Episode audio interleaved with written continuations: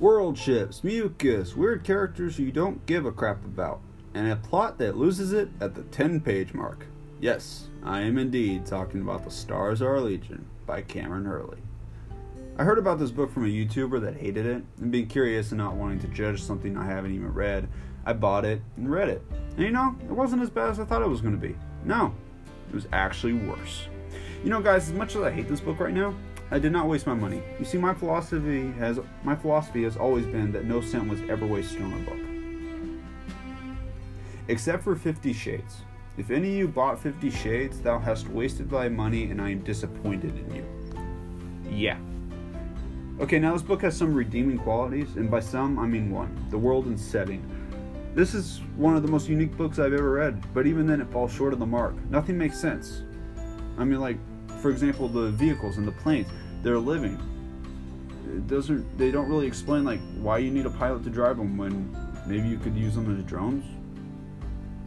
Why do you need to waste men? And the battle scene, everybody dies, and it's so poorly written that I don't know how they died or what happened or why she. Who are those people over there? Who are they? Why are they there? Why are they there? I mean, come on, why are they there? The world is made of organic matter, but how everything works and sustains itself is thrown to the wind.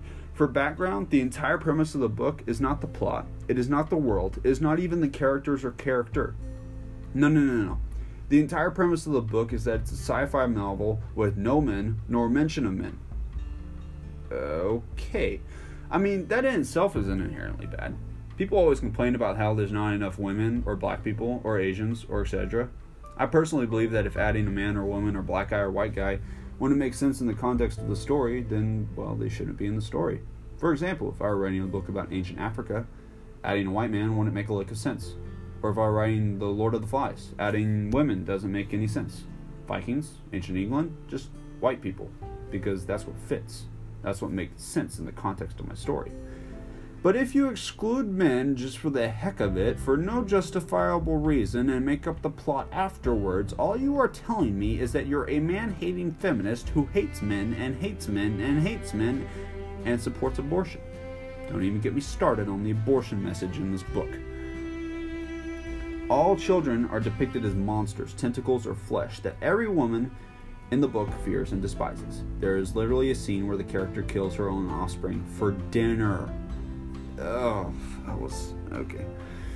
The main character had previously saved the world by throwing her own child, her own baby, off a cliff to its death.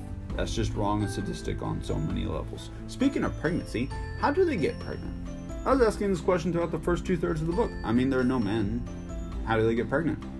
I mean, the, the I was so happy when the main character literally asked the same question herself. So, what's the answer? Why does this happen?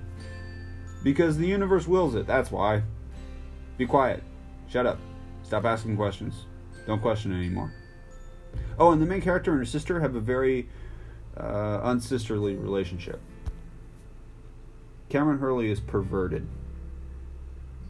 She made a perverted book about lesbians in space having incest and killing babies and giving birth to monsters. Joy. I might have been able to like it better if Kameron Hurley could actually write, but she can't. She's really bad at it, actually. This reads like a bad fan fiction where the only word she can use for dialogue is says. Really? That's all you got? Are you kidding me? Is your vocabulary so limited that that's the only word you have for dialogue?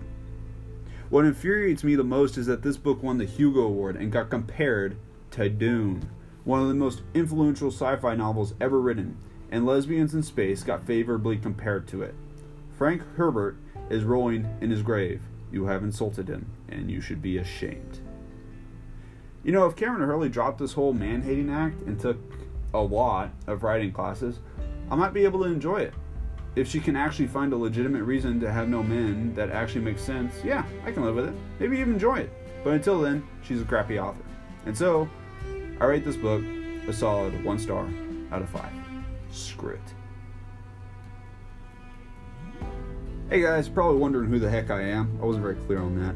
My name is Joshua Marvel. I am a freshman in college majoring in history, essentially meaning I love to read.